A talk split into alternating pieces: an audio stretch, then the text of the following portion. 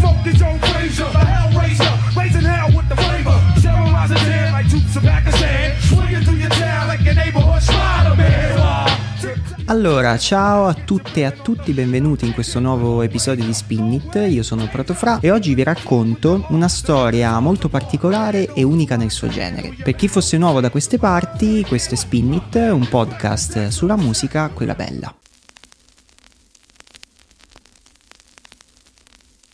Allora, come avrete potuto leggere dal titolo, oggi vi parlo di un disco, per la precisione un CD, che nessuno di noi probabilmente riuscirà mai ad ascoltare. L'album in questione si intitola Once Upon a Time in Shaolin ed è uno degli album del Wu-Tang Clan. Perché vi dico che non lo ascolteremo mai? Perché di questo album ne esiste una sola copia, in CD appunto, e mh, mm, immagino che nessuno di noi ce l'abbia.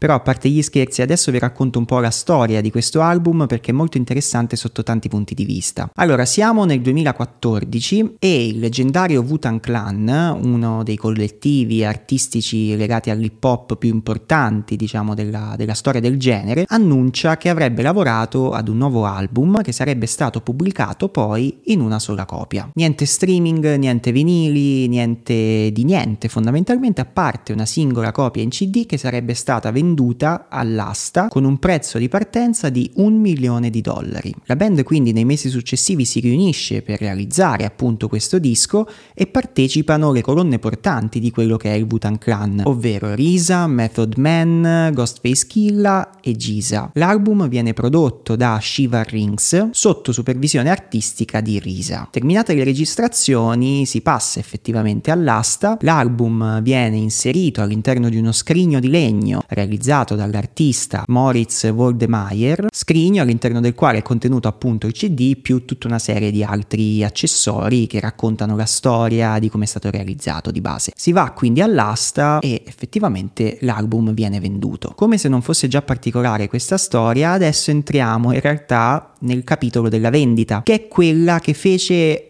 probabilmente ancora più scalpore rispetto all'idea stessa e all'annuncio stesso del disco. Come immagino molti di voi sappiate, di tanto in tanto internet tira fuori alcuni personaggi che diventano rilevanti sia per cose positive sia per cose negative. Personaggi che, soprattutto nel caso di quelli negativi, diventano dei veri e propri super cattivi, quasi come fossimo nei fumetti, da attaccare, da cercare di distruggere in qualche modo perché dannosi per l'umanità. Ecco, in quel periodo, quindi intorno al 2014-2015, uno dei super cattivi di internet era tale Martin Shkreli, persona che salì agli onori di cronaca perché acquistò il brevetto di un farmaco e decise di alzarne successivamente il prezzo in maniera vertiginosa, ovviamente per farne più profitti. Ecco perché vi nomino questa persona, perché proprio lui, proprio in quegli anni, acquistò Once Upon a Time in Shaolin per una cifra di addirittura 2 milioni di dollari, quindi insomma ci teneva un sacco ad avere questo disco e probabilmente anche a farsi odiare da un sacco di persone. Lui quindi acquista Once Upon a Time in Shaolin e stipula un contratto con la band, contratto di cui vi parlo perché all'interno di questo quest'ultimo erano inserite alcune clausole, una in particolare che è molto rilevante, che afferma che il titolare dell'album non può in nessun modo commercializzarlo né in forma fisica né in forma digitale per un periodo di 88 anni dal suo acquisto. Tutti gli altri utilizzi in realtà non sono specificati, quindi questo vuol dire che Martin Shkreli nel caso specifico avrebbe potuto realizzare delle esibizioni o comunque far sentire l'album o persino distribuirlo, ovviamente senza scopo di lucro. Naturalmente considerando anche il personaggio e il suo piacere nel farsi odiare, non, non, avvenne nessuna di queste cose, lui si tenne di fatto il disco per sé, tranne una piccolissima riproduzione durante una live su Periscope, che non so se qualcuno di voi se lo ricorda, ma era uno strumento utilizzabile su Twitter per fare appunto delle dirette. A parte quello però niente. La storia però non finisce qui, perché nel 2017 il buon Martin viene arrestato per frode finanziaria tra l'altro. A quel punto tutti i suoi beni passano sono lo Stato americano che procede con la vendita di questi ultimi, compreso quindi l'album di cui stiamo parlando. Da quel momento c'è un periodo di totale, diciamo così, silenzio, non si sa nulla di che fine abbia fatto questo disco fino al 2021, anno in cui lo Stato americano annuncia di averlo effettivamente venduto e non rivela effettivamente la cifra, ma inizia a trapelare e si parla di circa 4 milioni di dollari. Chi l'ha comprato però effettivamente questo disco, per saperlo bisognerà aspettare qualche mese sempre del 2021. Ora non so se vi ricordate, ma il 2021 era uno degli anni in cui si è iniziato a parlare di più degli NFT ovvero dei non fungible tokens. C'è stata tutta quella parabola in cui sembrava che dovesse essere rivoluzionato il mercato dell'arte, eccetera, eccetera. Non ne parlerò adesso perché è un altro discorso. Fatto sta che l'acquirente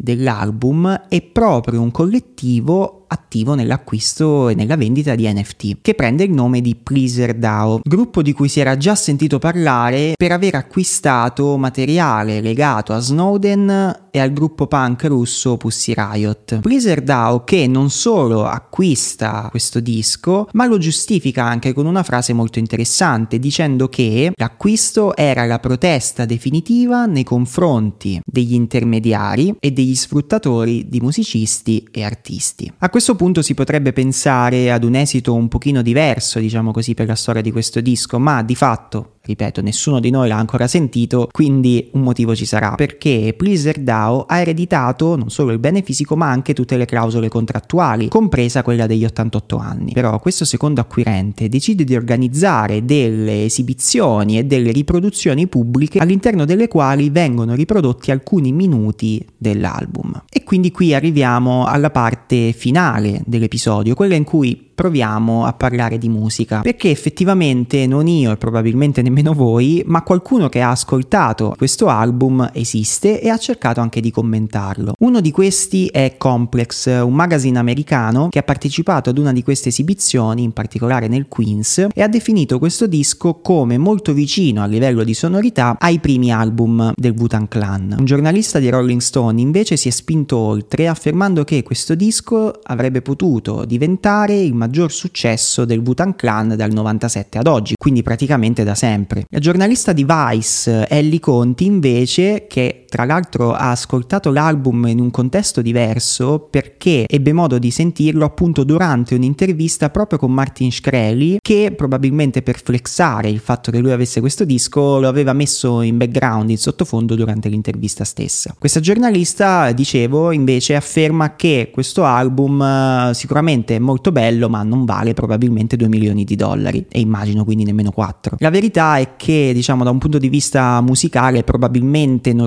riusciremo mai a commentare questo disco a meno di arrivare al 2103. Nel mio caso lo vedo molto difficile, però magari ci sono dei bambini che ci ascoltano e probabilmente ci arriveranno. Quello che però possiamo commentare è il progetto stesso, l'idea, diciamo così, avuta dal Butan Clan con Once Upon a Time in Shaolin. Io sono del parere che sotto certi aspetti Once Upon a Time in Shaolin è stato sicuramente un progetto innovativo e unico, in modo particolare per quanto riguarda la concezione, il modo di vedere la musica. Musica che spesso, soprattutto oggi, viene data quasi per scontata e a cui spesso noi stessi non attribuiamo il giusto valore, per non parlare chiaramente di, dell'attribuzione, diciamo così, del valore agli stessi artisti che la producono, che vengono sempre di più sviliti da un punto di vista puramente remunerativo, soprattutto dalle piattaforme online e di streaming. Resta però il fatto che si tratta comunque di un'opera artistica e di un'opera musicale e andare a privare l'umanità di un suo utilizzo e di una sua fruizione mi sembra in qualche modo una forzatura, una forzatura che va ad allontanare immediatamente il concetto stesso stesso di opera d'arte da quel prodotto e che invece va a dare un po' troppo peso e un po' troppo valore al concetto di esclusività, quasi come se il fatto che un bene fosse totalmente esclusivo, poi tra l'altro anche a livello di utilizzo di una persona sola, non il fatto che ne esista fisicamente uno, il fatto che dicevo questa cosa lo renda automaticamente un'opera d'arte, quando invece non è esattamente così. Siccome il discorso comunque è molto complesso, sono curioso di sapere cosa ne pensate voi, quindi commentate, ci sarà un piccolo box eh, i, dedicato ai commenti su Spotify, poi ovviamente c'è YouTube e mh, mm, siamo però anche sempre disponibili su, su Instagram, quindi insomma fateci sapere cosa ne pensate e per chi volesse poi approfondire lascio nella descrizione dell'episodio tutta una serie di link fra cui uno dello Stato americano con una cinquantina di foto dell'album, di tutto lo scrigno, il sarcofago eccetera eccetera, in modo da poter effettivamente vedere questo oggetto che è stato venduto ad una cifra altissima. Detto questo vi saluto, io sono Protofra, spero che questo episodio vi sia piaciuto e che l'abbiate trovato interessante. Ah, e iscrivetevi anche alla newsletter, quella è una roba importantissima.